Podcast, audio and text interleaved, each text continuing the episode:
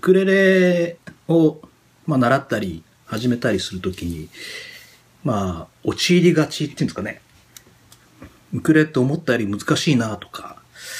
私才能ないのかしらっていう、まあそういうジレンマに陥ることってあると思うんですけども、そういうジレンマから脱出するヒントについてのお話を、まあ自分なりにしてみたいと思います。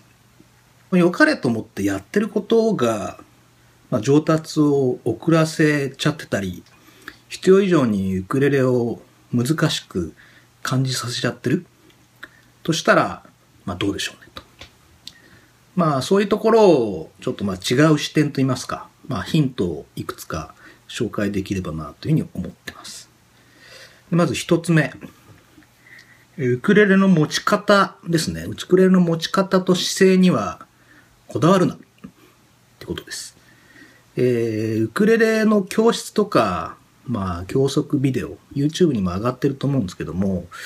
えー、まあ、姿勢、まあ、姿勢はいいにしても、ウクレレの持ち方についてすごくしつこく指導してる、まあ、ケースがあるんですよね。こう、右手でボディを支えて、左手はこう乗せながらこう弾きなさいみたいな。うん。要はその、右手と左手でウクレレをこう支えながらさらに弾く。まあ、こういう持ち方を、まあ、基本の木の字ですっていうことで推奨してるんですけども、まあ、あの、完全自己流の私が言うのもなんなんですけど、まあ、初めのうちは持ち方にこだわらなくて大丈夫だと思ってます。うん。むしろ、自分が持ちやすくて弾きやすい姿勢っていうのがあるんだったら、えー、その基本の持ち方っていうのはこう無視してですね、その持ちやすい持ち方で弾いた方がいいと思います。なんでかっていうと、そのギターの経験者でもない限り、まあ、最初の、まあ、ウクレレ始めて最初の難関は、まあ、コードを覚えることですよね。要は、どこに押したらどういう音が出るか。左手の押さえ方ですよね。で、テンポに合わせて、こう、弾いてく。つまらずに弾くためには、まあ、コード名を見ただけで左手がこう、パッパッパッ、押さえられないといけないですよね。左手も右手も、要するに忙しいわけですよ。それなのに、ウクレレが落ちないようにこう両手で持ちなさいっていうのは、まあ、ぶっちゃけ欲張りすぎだと思うんです。うん。で、要は左手は左手でコードの形を押さえることだけに専念して、右手はそのタイミング合わせて弾くことだけに専念する。っていうふうにすべきだと思ってて、それができないうちに持ち方にこだわるっていうのは、まあナンセンスなんじゃないの？と思ってます。なので、まあコードを覚えたなと。右手もリズムに合わせて弾けるようになったな。それから持ち方を直せば全然いいと思うんです。はい。で、初心者におすすめな、まあ、楽なウクレレの持ち方ってのを、まあ、紹介するとすれば、少し低めの椅子ですね。まあ、ソファーとか、そういう椅子がまずいいと思います。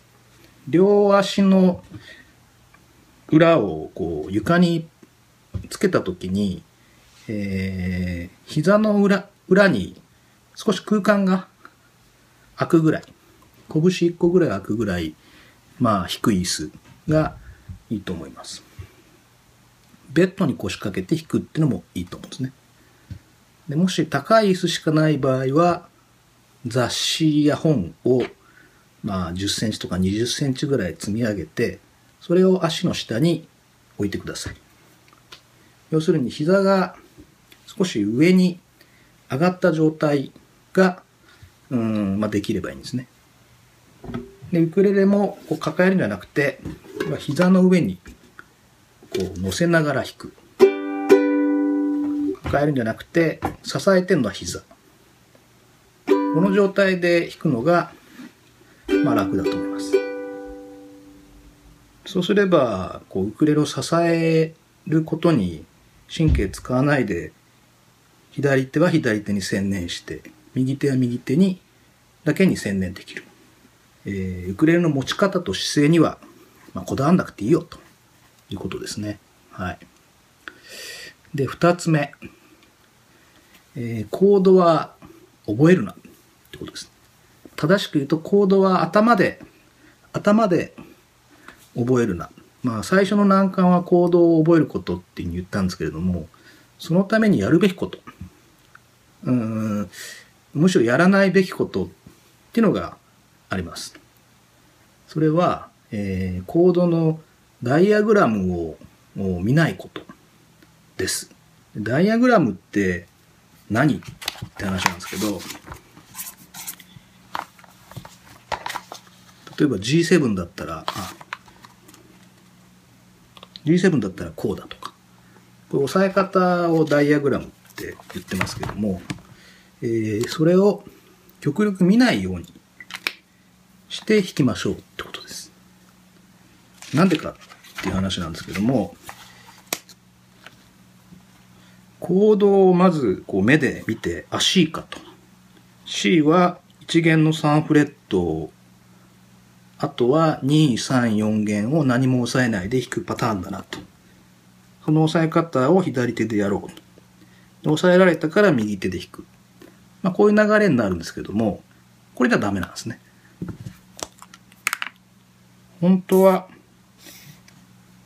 見たものをそのまま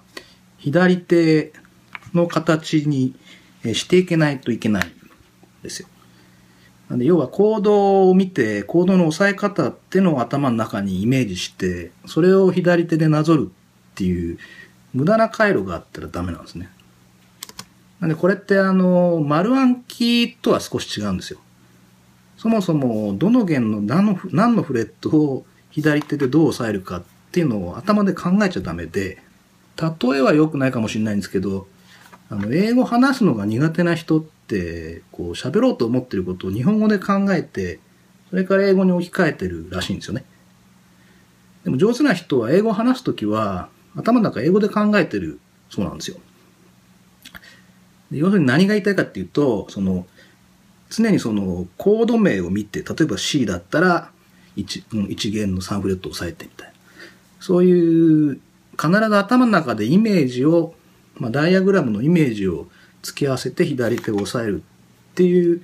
無駄な回路を頭の中に使っちゃう、作っちゃうと、上達の妨げになるんですよね。うん。でできれば、その何も考えないでもコード名だけ見たら左手がパッパッパッっていうふうに動くようになるのが一番いい。なので、えっと、自分がこう弾こうとしてる曲の譜面には、えー、まあ、コード名だけ書くようにして、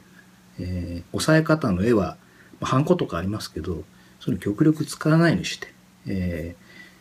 ー、もうコード名見たら左手がパッと押されるようにする、まあ、意識して練習するのが重要だと思います。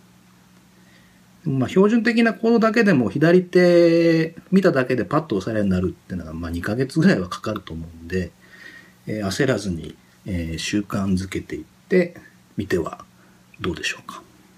新しい曲でもすぐにこう弾けるようになると思いますんで、じっくりやってみてください。はい。で、3つ目。3つ目なんですけども、えー、ウクレレ弾くときって人差し指で弾きましょう。っていうふうに言われてますよね。でも人差し指で弾くのって、ウクレレの初心者にとってみるとすごく難しいんですよ。結構難しいんです。で、弾き慣れてる人だったら、まあ人差し指なんで難しいんだって話になるんですけど、例えばその薬指だけでこう弾いてみてくださいと。うん。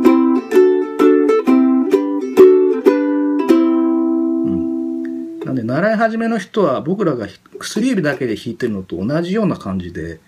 こう違和感を持って弾いてるんですよね。初心者の方にいきなりそういう難しい弾き方させないでいいと思うんですよね。仮にその人差し指で弾いて音が鳴ったとしても、弾きにくい弾き方でテンポに合わせて弾いていくのって大変だと思うんですね。うん。なんでそもそも始めたばかりの頃って左手が8で右手が2ぐらいの意識だと思うんですよ。左手で大忙しのところに右手に過酷な要求をしなくてもいいと思うんですよね。うん。なので、せめて左手がコードを覚えるまでは、右手は形にこだわらずに自由に弾いた方がいいと思います。自分が弾きやすい弾き方で OK だと思います。速いリズムじゃない限り、こう、弾くのは親指で弾くのが一番簡単じゃないかなと思うんですよね。ただこう、上下にストロークする弾き方になってくると、親指で弾くのって意外と難しいんで、そういう時はこう、指先全体、親指以外の指先全体で、ギターみたいに、その方が人差し指で弾くより、ずっと簡単だと思うんですよね。うん。なので、えー、っと、人差し指で無理に最初頑張って弾かなくてもいいよと。弾きやすい弾き方で弾いたらどうでしょうかというとこです。で、一応念のために言っとくと、あの、僕右手をないがしろにしてるつもりはもっとなくてですね、えー、むしろ突き詰めて言うと、その弦楽器、最終的には一番大事なのって右手、弾き手、弾く音を出す右手が一番重要になってくるんですよね。一番大事になるんですよ。ただ、その上で、